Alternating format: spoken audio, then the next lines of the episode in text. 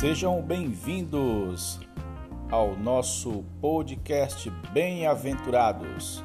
Estamos de volta com mais um Ruminando a Palavra Profética.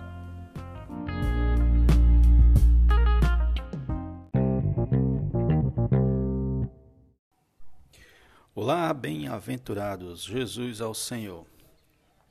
Vamos para o é, 42 episódio. Jesus é o Senhor. É, esse livro maravilhoso está trazendo muita luz. O livro do irmão Ezra Mar. Você está preparado, preparado para o fim? Já estamos no capítulo 5, penúltimo capítulo. O título é O Tempo do Fim 2. Hoje vamos ver sobre o aparecimento do Anticristo. A aparição do Anticristo está descrita em Apocalipse, capítulos 9 e 13. E no capítulo 12, versículo 17, vemos a imagem do grande dragão que foi atirado para a terra. Ele se irou contra a mulher e foi pelejar com o restante da sua descendência, os que guardam os mandamentos de Deus e têm o testemunho de Jesus, e se, e se pôs em pé sobre a areia do mar. Os descendentes da mulher representam o povo de Deus, é composto por duas partes, irmãos. Os que guardam os mandamentos de Deus são os judeus, e os que têm o testemunho de Jesus é a igreja, os cristãos que foram deixados na terra após o arrebatamento. Após o arrebatamento, o anticristo se manifesta e começa a grande tribulação. E uma vez que Satanás se colocou de pé sobre a areia do mar, a próxima cena descrita por João foi o surgimento do anticristo. O mar mencionado nesse versículo é o Mediterrâneo, localizado na região em que se passou toda a história do povo de Deus na Bíblia. Isso indica que a grande tribulação ocorrerá principalmente na região banhada pelo Mediterrâneo, Europa e norte da África, que é onde se situava o Império Romano. E politicamente ele deixou, deixou de existir, mas culturalmente permeou todo o Ocidente. E existe até hoje. Sua herança está incluída na vida das pessoas, das civilizações. E no final dos tempos, pouco antes do início dos três mil anos e meio, o Império Romano será restaurado, e inclusive já vemos indicações disso no cenário geopolítico. Também no fundo desse mar está o abismo, que Satanás abrirá logo após ser lançado para a terra. Capítulo 9, versículo 1 e 2 fala isso. E quando o dragão se colocar em pé sobre a areia do mar, surgirá das águas uma besta com dez chifres, assim como ele. Aparência igual.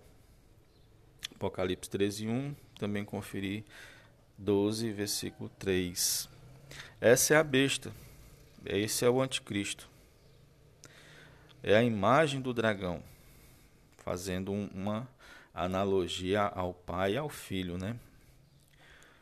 Ele quer imitar a Trindade, que deu toda a autoridade, ele dá toda a autoridade e poder das trevas ao anticristo. Senhor Jesus. Vemos é, a descrição em Daniel 7 desses animais, né? É, são descritos de, de forma profética e representa a progressão humana dos, dos governos humano, humanos das civilizações, passando pelo Império Babilônico, representado pelo leão, uh, o Medo-Persa, representado pelo urso, o Greco-Macedônio, Greco representado pelo leopardo, e o Império Romano, apresentado pelo animal terrível. O anticristo é representado pelo pequeno chifre. A besta descrita em Apocalipse, capítulo 13, possui as mesmas características dos animais da visão de Daniel. capítulo 7, indicando que o reino do anticristo nos três anos e meio desta era, nos três últimos anos e meio, será a culminância de todos os impérios humanos. E ele mesmo será o agregado de todos os poderes malignos da história humana, agindo contra o povo de Deus. Senhor Jesus, Apocalipse relata que uma das cabeças dessa besta será esmagada, esmagada de morte. Isso ocorrerá na metade dos últimos sete anos e meio, que é a era em que vivemos, ou seja, na metade da última semana, profetizado por Daniel. Naquele tempo, um, um político carismático e muito capaz no campo da diplomacia terá conseguido trazer paz ao mundo, algo impensável nos dias de hoje. Ele será um grande líder que o mundo carece, o mundo está precisando de uma liderança e assim ele vai conseguir resolver muitos problemas da humanidade. Tessalonicenses, por isso que ele vai ganhar a simpatia de muitos e as pessoas vão dar de mão beijada para ele poder, autoridade sobre elas mesmas, achando que ele é um cordeirinho, mas no momento certo ele vai mostrar quem ele realmente é. E essas pessoas irão se arrepender. Tessalonicenses 5 diz assim, versículo 1 e, 1 e 3. Irmãos, relativamente aos tempos e épocas, não há necessidade de que eu vos escreva, pois vós mesmos estáis inteiramente, é, inteirados com precisão que o dia do Senhor vem como leão de ladrão de noite. Quando andarem dizendo paz e segurança, eis que lhes sobrevirá repentina destruição, como vem as dores de parto, até ao que está para dar à luz, aliás. Como vem as dores de parto a que está para dar à luz. E de modo nenhum escaparão.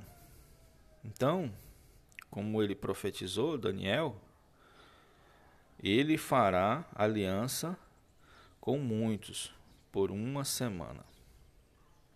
Então ele fará aliança, mostra a capacidade dele de fazer acordos, de resolver problemas. Certo? E vai trazer paz, mas de repente essa paz vira né, em algo muito é, é, o contrário de paz, grande tribulação, pessoal. Nos primeiros três anos e meio haverá paz lá no Oriente. Israel até construirá o seu templo, tão difícil hoje por causa das, da rivalidade com os muçulmanos. Mas vai ter paz entre os muçulmanos, cristãos e judeus. Hoje existe um projeto de construção de três templos ali em Jerusalém. Usam o argumento de que são filhos de Abraão e por isso devem coexistir. Existe uma propaganda massiva em cima dessa palavra coexistir, fazendo com que se torne é, é, moda entre as pessoas para que isso, isso aconteça essa paz. Senhor Jesus. Mas, Senhor Jesus, quando o mundo estiver em paz, todos baixarão a guarda, inclusive a igreja. Inclusive a igreja, irmãos.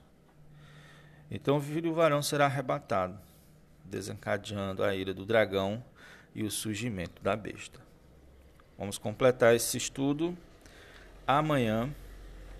Senhor Jesus, sobre o aparecimento do Anticristo. Jesus é o Senhor, meus amados.